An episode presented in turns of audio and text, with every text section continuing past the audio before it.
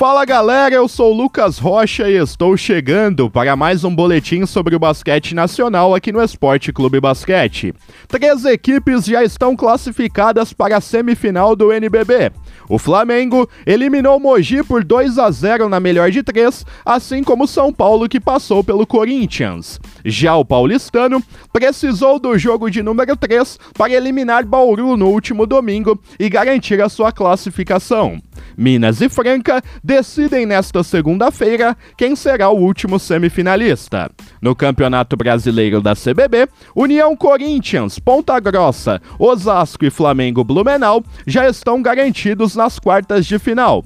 Na repescagem para definir as outras quatro equipes, Joinville enfrenta o Vila Nova, Botafogo joga contra o Maringá, Londrina faz o duelo sulista contra o Joinville Black Star e o Anápolis fecha os confrontos diante do Brusque.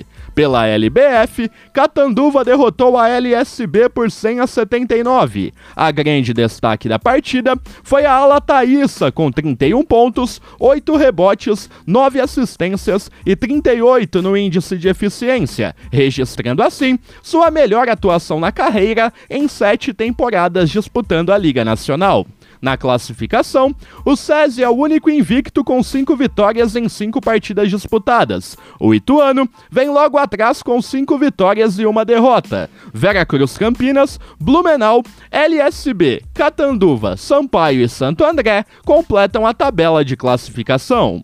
Bom, este foi o seu boletim sobre o basquete nacional. Voltamos na próxima semana com mais informações. Afinal, basquete nacional é aqui no Esporte Clube Basquete.